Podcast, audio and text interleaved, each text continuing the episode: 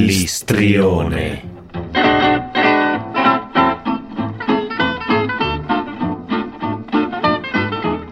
Bentornati all'Istrione. Io sono Nicola. Io sono Sofia. E io sono Andrea. Beh, Sofia, allora cosa faremo oggi? Oggi tu ci parlerai di un bellissimo argomento, se non sbaglio, vero Nicola? Sì, esatto. Mm, Insegnerò come si fa a uccidere Andrea e la sua iperattività. Che bello! Sì, era da tanto che volevo che tu ce lo insegnassi. Aspetta, aspetta, Nicola, di cos'è che parli oggi? Dei, tra, dei tra tra tra tra tra. Dei teatri off. Cosa sono i teatri off, Sofia? Cosa sono i teatri off, Andrea? No, io l'ho chiesto a te. E io l'ho richiesto a te. Eh, E non su puoi fare. questa, E su questa bellissima scena di panico io lancerei la prossima canzone. Once upon a time, at the foot of a great mountain, there was a town where the people known as happy folk lived. Their very existence a mystery to the rest of the world, obscured as it was by great clouds. Here they played out their peaceful lives, innocent of the litany of excess and violence that was growing in the world below. To live in harmony with the spirit of the mountain called Monkey was enough. Then one day, strange folk arrived in the town. They came in camouflage, hidden behind dark glasses, but no one noticed them. They only saw shadows. You see, without the truth of the eyes, the happy folk were blind. Falling out of aeroplanes and hiding out in holes. Waiting for the sunset to come, people going home. Jump out from behind them and shoot them in the head. Now everybody dancing the dance of the dead, the dance of the dead, the dance of the dead.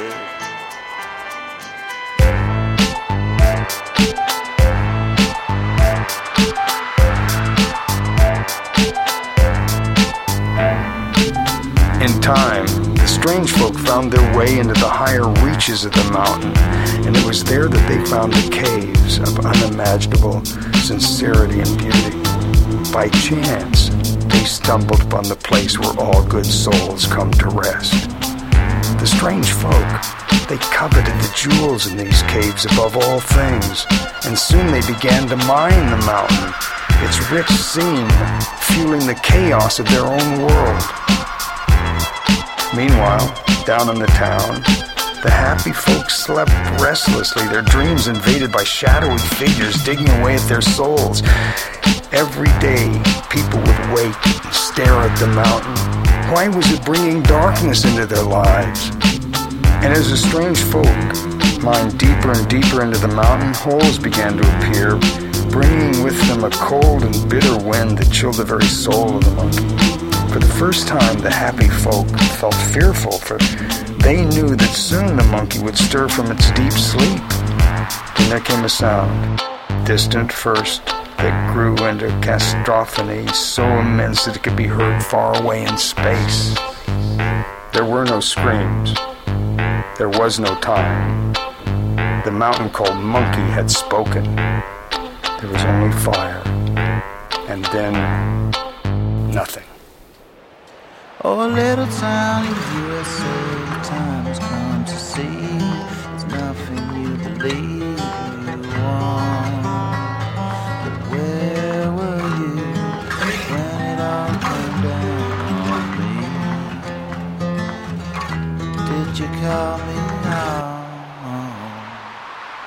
Ed eccoci tornati con gli appuntamenti. Domenica 2 aprile, dalle 16 alle 22, presso il Centro Giovani di Rovereto avrà luogo GA per A, Giovani Artisti per Amatrice, un'importante iniziativa di solidarietà all'insegna delle arti, danza, musica e teatro, una maratona di spettacoli alternati a lezioni aperte o dimostrative per raccogliere fondi da inviare nelle zone terremotate, laddove Amatrice rappresenta per antonomasia tutte le altre città colpite dal sisma.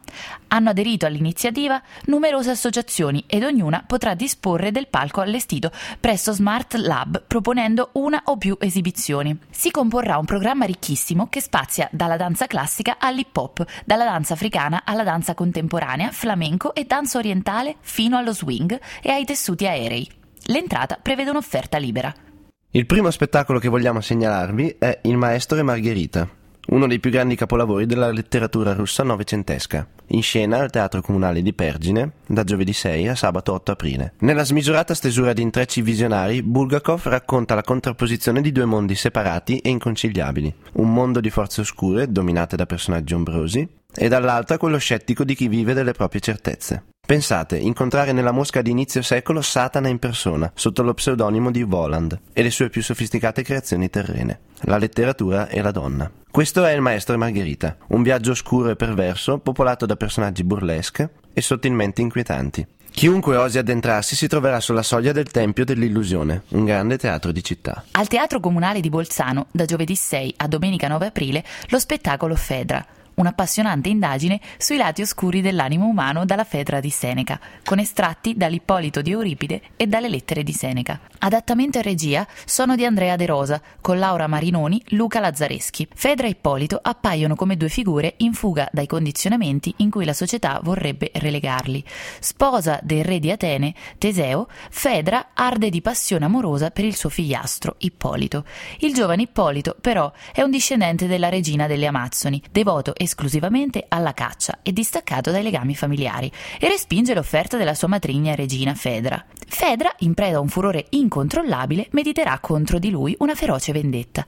Due personaggi mossi da un eccesso di passione, due protagonisti destinati ad andare incontro ad un destino rovinoso. Il regista e filosofo Andrea De Rosa si propone di investigare un mito, minimale e carnale, onirica in stile linciano, chirurgica e passionale nello stesso tempo, questa nuova rilettura della Fedra vuole scavare l'irriducibile, insondabile Eros, uno spettacolo che ha incantato pubblico e critica. Sempre a Bolzano, al Teatro Cristallo, andrà in scena venerdì 7 aprile Storie di Claudia, di e con Claudia Gerini e Giampiero Solari. In un vecchio palazzo di Roma vivono Claudia, una bambina allegra e curiosa, e a pian terreno la signorina Maria, un'anziana ed eccentrica signora che ama la musica e colleziona ricordi, ritratti e libri di donne famose che hanno cambiato la storia. Una sera, inaspettatamente, Claudia riesce a entrare nella casa della signorina Maria e finalmente a conoscerla. Nasce un'amicizia unica e indissolubile, e grazie a quelle storie cresce e diventa grande. Ripercorrendo le orme di quelle che furono le eroine della sua infanzia, trasmetterà l'amore e la passione per la vita e per il mondo dello spettacolo.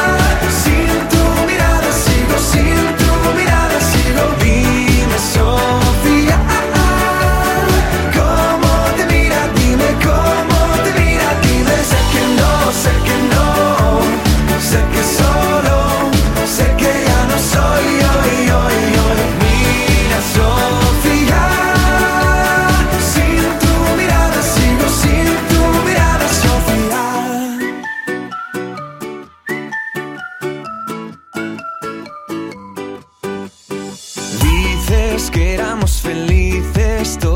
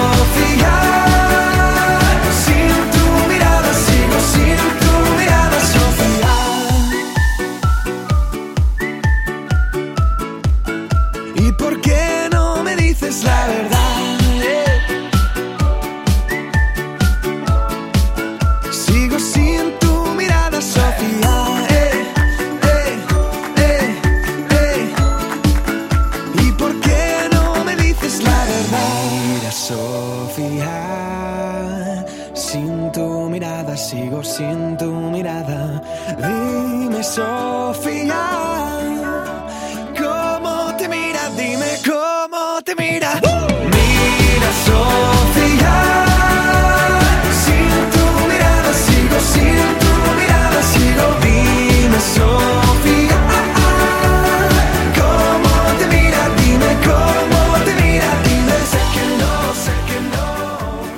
Bentornati all'istrione. Questo è il momento dell'approfondimento. La scorsa puntata abbiamo parlato del teatro dell'orologio.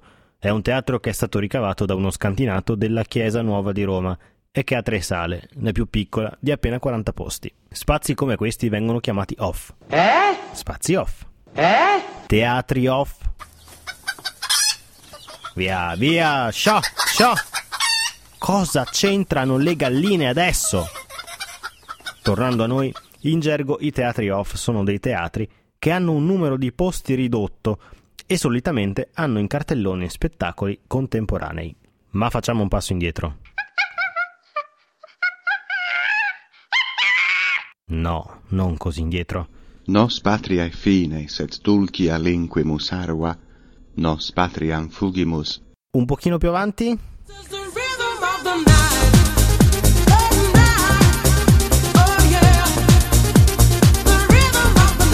Troppo.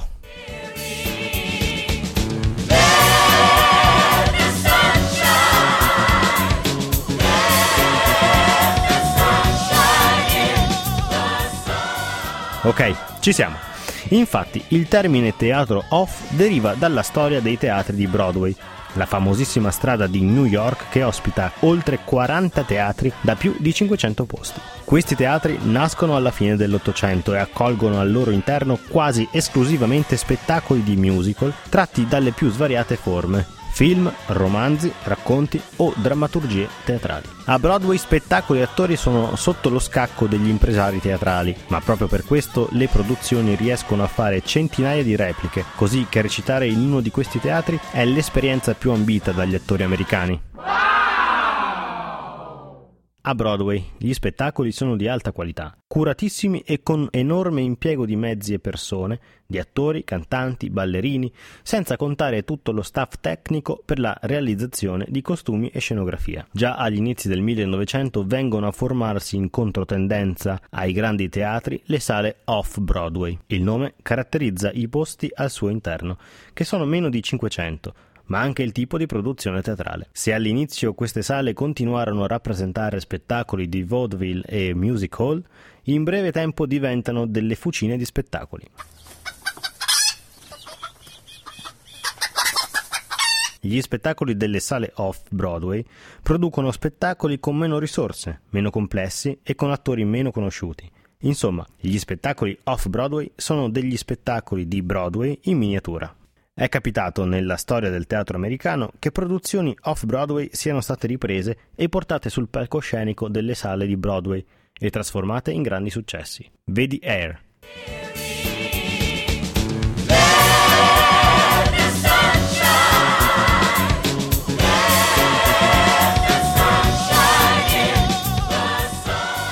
Spettacolo che ha come soggetto la cultura hippie degli anni 60 e l'opposizione alla guerra del Vietnam. Ma non è finita qui, perché c'è un'ulteriore suddivisione. È alla fine degli anni 50 che cominciano a diffondersi spazi teatrali con meno di 100 posti e che quindi prendono il nome di Off-Off Broadway. In origine queste sale nascono con il rifiuto completo del teatro commerciale e le rappresentazioni sono sia di compagnie professioniste che dilettantistiche. Spesso i locali sono dei caffè che non hanno grandi pretese su quello che viene rappresentato e in cui gli attori possono esibirsi in piena libertà. Qui riescono a trovare spazio artisti di vario tipo, in special modo giovani che tentano la scalata al successo ed emarginati che non sono riusciti a sfondare.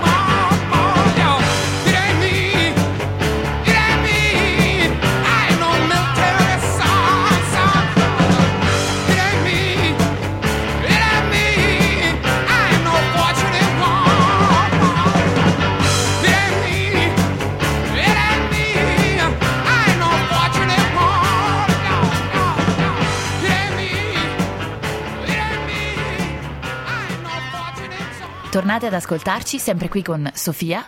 Andrea, Il cadavere di Andrea Esatto. e Nicola. il fantasma di Nicola. Non mancate, mi raccomando.